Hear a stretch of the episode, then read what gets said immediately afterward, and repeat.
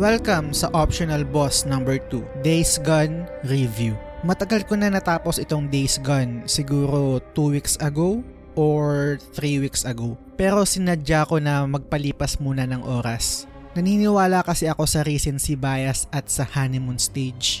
Guilty ako sa ganito na kapag may magandang video game akong nalaro, syempre gusto ko mag-react at magkwento tungkol sa experience ko. At dahil nga sa fresh pa yung game sa isip ko, kadalasan panay hyperbole or exage yung mga nasasabi ko. So ngayon sa Days Gone, makalipas ang ilang linggo, buo na ang opinion ko. Umpisan ko sa statement na Days Gone is a good game. Magandang video game ang Days Gone. Nag-enjoy ako sa paglalaro nito. Tara, kwento ko sa'yo.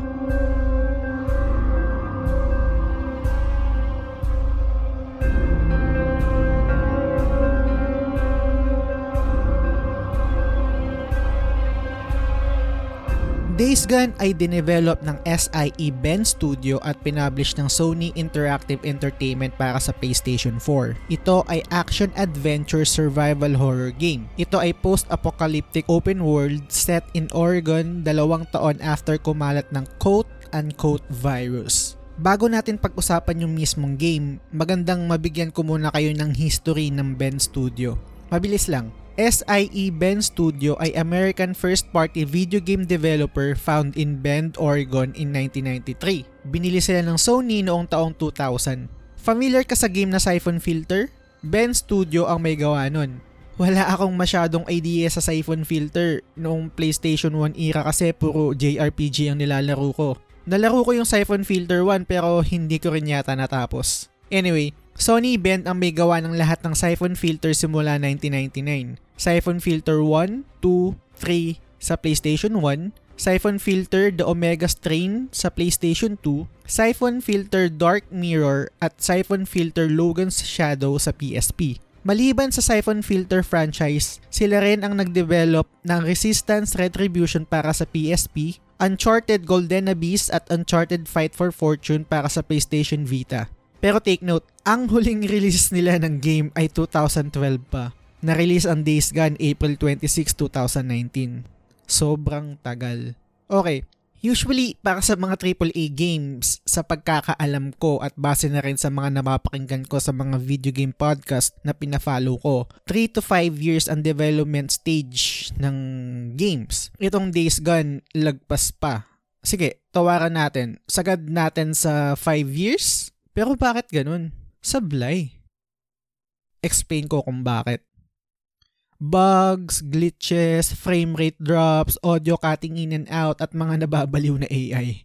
Lahat yan na-experience ko sa buong playthrough ko sa Days Gone. Sa madaling salita, hindi polished yung game. Iniisip ko, pwede naman nilang i-move ang release date para mas ayusin yung game pero ni-release pa rin nila. Actually, yung unang release date ng game ay Feb 22, 2019. Tapos na-move sa April 26 pero sablay pa rin talaga. Siguro decision ito ng mga executives, siguro kailangan ng kumita. Hindi ako expert sa business side ng Sony pero siguro may mga stockholders yan eh. At kailangan na lumabas ng ROI or return of investments? Hindi ko alam. Sobrang sablay ng ganitong practice tipong hindi pa polished yung game pero kailangan na nilang kumita or kailangan mailabas bago matapos ang fiscal year. So, i-release na yung game tapos habulin na sa patch at updates ng inakaurat. At ito na nga, simula nung release date ng Days Gone, halos araw-araw ang patch at update kaso ganun pa rin eh. May mga times pa rin na makaka-experience ako ng bug at frame rate drop. Hindi ako maselan sa ganitong issue. Promise. Pero itong sa Days Gone, grabe talaga. Munti ko na pala makalimutan. PS4 Slim ang gamit ko. So kung naka PS4 Pro ka at wala kang naging issue, good on you. Pero kahit ne, ang batayan ko ay Horizon Zero Dawn, The Witcher 3 at God of War. Sama na rin natin yung Assassin's Creed Origins. Never ako naka-experience ng frame rate drop tulad dito sa Days Gone at ng mga bugs at glitches at kung ano-ano pa na talaga namang babisit ka. Speaking of reset. May mga times na hindi nakasync yung audio sa bukas ng bibig ng mga characters. At hindi lang basta hindi nakasync. Siguro delayed yung audio ng 3 seconds. Nakakasira talaga ng experience kasi madalas mangyari sa cutscenes eh. Imagine ang drama ng cutscene tapos sablay yung audio. mapapakamot ka na lang sa ulo kahit hindi makate. Tang ina. Punta naman tayo sa mga nababaliw na AI. Ito medyo nitpick lang pero nakaka-bad trip pa rin. Nakakasira pa rin ng experience kapag madalas nangyayari. Example, may mga kalaban na nasa harap ka na hindi pa rin sila nagre-react na para bang hindi ka nila nakikita. As in, katabi mo na yung kalaban pero hindi ka parang binabaril. Tapos may mga quest rin na kailangan mo ubusin yung kalaban tapos minsan yung isang kalaban nakadikit sa asset, nakadikit sa pader or nakalubog sa sahig. Natatawan na lang ako eh. Alam ko, patuloy pa rin sila sa pag-update ng game. Hindi ko rin masisi yung mga reviewers na nagbigay ng babang score sa Dayscan kasi kulang talaga sa polish. Kung yun man ang issue nila. Pero maliban sa tech issue tulad ng mga bugs, frame rate drops, at audio delayed, sablay din sa akin yung design sa quest. Paliwanag ko. Ganito, kukunin ko yung quest sa Makati. Yung quest na kinuha ko sa Makati, sabi kailangan kong pumunta sa EDSA para kunin ang isang item tapos ibabalik ko sa Makati. Kapag nabigay ko na yung item, matatapos na yung quest sa Makati at makakatagap ako ng reward at experience. After nun, instinct mo bilang gamer or instinct natin bilang gamer na tumingin sa map para tignan kung saan sa map yung ibang quest. Kunwari, nakita ko sa map na sa Tagig ay may available na quest. So, pupunta ako sa Tagig. Pwedeng fast travel or manual travel. Let's say, nag-manual travel ako na gamit yung motor ko. Kalagitnaan ng biyahe ko, papuntang tagig magradyo sa akin yung quest giver sa Makati na may quest ulit siya para sa akin. EUDP, galing na ako dyan sa Makati, di ba? Bakit hindi pa binigay sa akin yung quest? Sobrang sablay. Hindi ko gusto yon. Sa madaling salita, karamihan ng quest magti-trigger lang kapag nag-travel ka kahit andon ka na mismo sa lugar na nagbigay sa'yo ng quest. Para sa akin talaga, poor design yun. Isa pa, may mga quest na nagti-trigger at natatapos through cutscene. Hindi siya normal flow na kunwari sa map mo may icon ng quest, tapos kapag napunta ka na mismo doon sa icon na yon ay real time mag-uumpisa na yung quest. Dito sa Days Gone, it's either cutscene or magpapakita ng timelapse para mag-umpisa yung quest. Para sa akin, poor design din yun. Nakakabawas ng momentum eh. Lalo na para sa open world game. Sobrang daming sablay. Madami, madami talaga. Legit. Nagtataka ka siguro kung bakit ko nasabing good game itong Days Gone kanina at kung paano ko to na-enjoy. Eh, panay negative itong sinasabi ko. Well, ito naman ipapaliwanag ko. Cliche pero main character ng Days Gone ay yung mundo yung post-apocalyptic open world set in Oregon. Ang ganda eh. Para sa akin, yung setting ang main storyteller ng game. Ito yung tinatawag nilang environmental storytelling. Tipong napunta ka sa isang lugar, tapos si Deacon, yung protagonist, siya yung mata natin sa mundo. Siya yung bridge natin sa story na kinukwento ng environment. Mga tao na wala lang ibang tao kundi mga freakers. Freakers yung tawag nila sa zombie or mga newts na tambay sa bubong. Newts naman yung mga batang infected ng virus. Or mga reapers, ito naman yung mga kulto na sumasamba sa mga freakers. At mga katulad ni Deacon at ng ibang tao sa Days Gone na ang priority ay makasurvive. Maraming lugar sa Days Gone na mapapaisip ka kung anong meron doon before kumalat yung virus. May mga bahay na mapapaisip ka kung ano kayang klaseng pamilya ang nakatira doon may mga character na mapapaisip ka kung ano ba talaga sila before kumpara sa kung ano sila ngayon. Maliban sa environmental storytelling, gusto ko din na may iba't ibang storyline. Noong una, wala akong pake nangyayari pero habang tumatagal, naiintriga na ako sa bawat storyline. Sa kung ano yung mangyayari sa bawat characters at pati na rin sa main story ni Deacon. Nanonood ka ng Game of Thrones? May konting similarity yung structure ng storyline sa Days Gone. Sa Game of Thrones, noong mga naunang season, may iba't ibang storyline tayong sinusundan, di ba? Story ni Danny, may love, sa Essos, story ni John sa Wall, story ni Ned sa King's Landing, etc. Sa Days Gone, ganun din. May iba't ibang storyline kang susundan. Hindi ko sinasabi na magkasing ganda sila ng Game of Thrones. Ang punto ko lang ay yung structure. Nagustuhan ko yun sa Days Gone ko ini-expect na susundan ko bawat storyline at may excite ako sa kung anong mangyayari sa kanila at sa kung ano mismo ang mangyayari sa main story. Okay, music and sound design naman tayo. Diyos ko po, set aside natin muna yung mga sablay na technical tulad ng mga hindi nakasync na audio sa cutscenes. Okay? Ang ganda ng music ng Days Gone. Saktong-sakto sa mood ng game. Example, itong main theme nagbibigay ng mood na magiging okay din ang lahat pero laging may panganib na nakaabang. Pakinggan natin.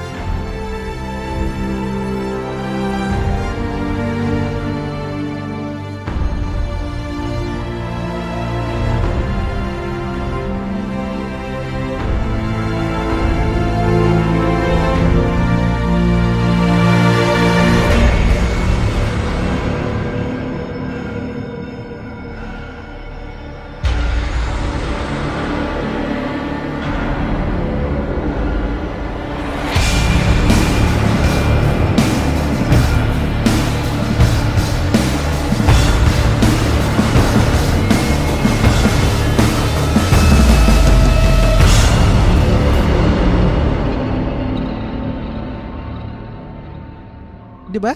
Pansin niyo yung tonal shift? Ang ganda. Hindi ko alam mo, bababaw lang ako pero gandang ganda ko.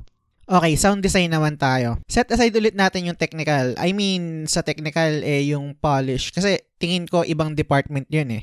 Correct me na lang kung mali ako. Anyway, sound design ay okay rin. Yung ambience, yung mga tunog na ginagawa ng mga freakers, grabe. Minsan, nagugulat pa rin ako eh. Tsaka kahit sa safe place ka, maririnig mo sila sa malayo na para bang sinasabi na, okay, sige, tang ina, safe ka dyan, feeling mo safe ka dyan, paglabas mo dito, deads ka sa amin. Parang ganun eh. Punta naman tayo sa characters gustong gusto ko yung mga characters sa Days Gone. Actually, hindi ko expect na magugustuhan ko sila eh. Nung una, aminin ko, wala akong pakialam sa mga characters kasi parang bland. Parang typical na bro lang yung mga characters. Yung mga bro pare, tong ina, let's go. Yung mga ganun, yung parang mga ano, dude bro pare. Yung mga ganun. Pero nung tumagal na, habang nilalaro ko yung game, nagustuhan ko sila siguro malaking factor dito yung mga voice actor. Ang galing nila eh. Kahit medyo cheesy minsan yung lines pero dahil sa magaling yung pagkaka-deliver, naisasalba pa rin, naisalba pa rin talaga. Maganda pa rin yung kinalabasan. Ngayon, eto, punta naman tayo sa gameplay. Hindi mataas ang standards ko sa gunplay kasi kaunti lang ang experience ko sa mga games na priority ang shooting. Kapag may naririnig at nababasa akong comment about certain game na shooting feels good, tong ina hindi ko magets. Magbigay ako ng example ng shooting na hindi maganda sa pakiramdam kasi yun lang yung yun, yun yung may idea ko sa ngayon na fresh pa. Actually, hindi naman fresh. Pero last year, Red Dead Redemption 2. Hindi ko gusto yung gunplay doon. Sobrang sablay. Parang, parang, nilala, parang akong nilalabanan yung... Ewan ko, parang nilalabanan ako. Anyway, okay naman ang gunplay dito sa Days Gone. Wala akong issue. Masarap naman sa pakiramdam kapag bumabaril at kapag tumatama sa kalaban yung bawat bala. May melee weapons din. Ito yung pinakagusto ko noong umpisa. Sobrang brutal kasi. Kunwari, may baseball bat ka tapos pwede kong i-craft. Lalagyan ko ng mga pako Diyos ko po. Kapag hinampas mo sa freakers talaga namang may kasamang gigil eh. Sarap. Don't judge me. Hindi ako violent sa totoong buhay pero ang sarap lang talaga ng feeling kapag sumasabog yung ulo ng mga freakers kapag hinampas mo ng baseball bat na may mga pako sa dulo. Tang ina solid talaga. Isa pa na nagustuhan ko ay yung maghahanap ng ingredients at bala ng barel dahil nga post-apocalyptic ang setting, scarce ang mga gamit. At least noong umpisa. Ang sarap sa pakiramdam nung pupunta ka sa isang town tapos iisa-isahin mo yung mga bahay para maghanap ng crafting materials. Dahan-dahan ka pa kasi posibleng may kalaban. Nakaka-tense din talaga. May character progression din sa Days Gone. Kapag pumatay ka ng kalaban at nakakatapos ka ng quest, may makukuha kang experience. Kapag na-meet mo yung required experience, magkakaroon ka ng skill point tapos pipili ka sa skill tree kung anong kukunin mo. May tatlo, melee, range, at survival. Nothing special, okay naman siya. Wala akong issue. May mga skill na OP late game pero ganoon naman yata talaga most games. Magiging OP ka late game. Okay. At ang pinakamalupet at paborito ko sa Days Gone, yung encounter sa Horde. Nabanggit ko na ba na may iba't ibang klaseng freakers or sa madaling salita, zombie? Ulitin ko na lang. May iba't ibang klasing freaker tulad ng screamer. Ito yung mga klase ng freaker na sisigawan ka tapos madidisorient ka sa game mismo. Yung vision mo, sira. May mga freaker naman na maskulado. Mga freaker na tambay yata sa gym. Sobrang kunat at ang tagal mamatay pero hindi masyadong mabilis gumalaw. May mga freaker din naman na makunat at sobrang bilis. At syempre, pinaka-paborito at na-enjoy ko, yung mga horde. So, ano yung horde? Ito yung grupo ng mga faker na sama-sama palagi, parang mga langgam. Makikita mo na lang sila sa kalsada, naglalakad papunta sa cave nila, or kaya naman sa feeding grounds or sa mga ilog. Sobrang dami nila. Nasa hundreds basta sobrang dami. At kapag nakita ka kahit ng isa lang sa kanila, parang mga bubuyog. Lahat sila hahantingin ka. Sobrang tense, exciting at nakaka-challenge yung mga horde encounter kasi hindi pwedeng basta-basta lang eh. Kailangan handa ka. Kailangan may bala, barel, bomba at mga trap. Kailangan din alam mo yung lugar para familiar ka sa kung saan ka tatakbo. Tapos sobrang satisfying kapag kapag nakatalo ka ng horde lalo na nung mga early game. Hindi ko alam kung ilang oras ako naglaro ng Days Gone. Wala rin kasing counter. After ko matapos yung main story, syempre kinuha ko din yung platinum trophy. Pwede nyo i-check or pwede nyo ako i-add sa PSN. Um, ang ID ko ay Ayekaru. So, Ayekaru. after ko matapos yung game, masasabi kong maganda ang Days Gone at 80% ng paglalaro ko ay talagang na-enjoy ko. Sablay lang talaga sa polish. Ganun pa man, gusto ko man yung game, hindi ko i-recommend sa inyo to. Sa ngayon. Alam ko nag update pa rin at alam ko may time na talagang pulido na yung game. Siguro pinaka-safe ay after 4 months? Or kung makakakuha ka ng discounted price, siguro okay na rin siya. Gusto kong maging klaro kung bakit hindi ko re-recommend na bilhin nyo itong game. Days Gone ay PlayStation exclusive developed by a first-party game developer which is Sony Bend. Isa sa mga dahilan kung bakit PlayStation ang winner ng generation na to ay dahil sa exclusive games nila. Horizon Zero Dawn, Spider-Man, God of War, at mga second-party exclusive games tulad ng Persona 5. Mataas ang expectation natin sa PlayStation exclusives. Dapat lang, sa tingin ko, tama lang na dapat mataas ang standards natin sa video games lalo na sa mga first party games. Tsaka para sa akin, hindi natin dapat supportan yung practice na i-release yung game kahit hindi polished kasi pwede namang habulin sa updates. Sobrang sablay ng ganun. At nakakalungkot na dahil sa ganung practice, maraming hindi maglalaro ng Days Gone. Mahal na bisyo ang video games. Dapat lang na mag-demand tayo ng quality. Hindi man perfect, pero sana hindi tulad ng nalaro ko sa Days Gone na may madramang scene tapos yung mga salita ay delayed. Yung ganong experience ay hindi halagang 2,500 or 3,000 or kung magkano man ang brand new price ng Days Gone.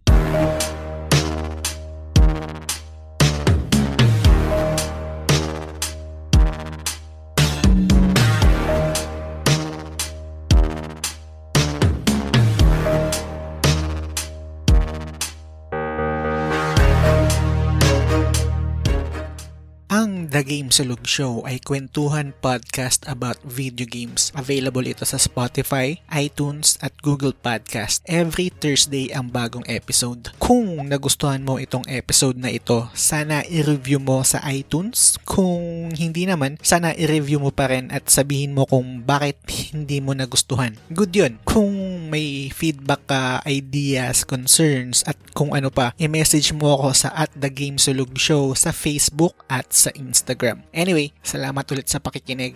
Hanggang sa muli. Bye!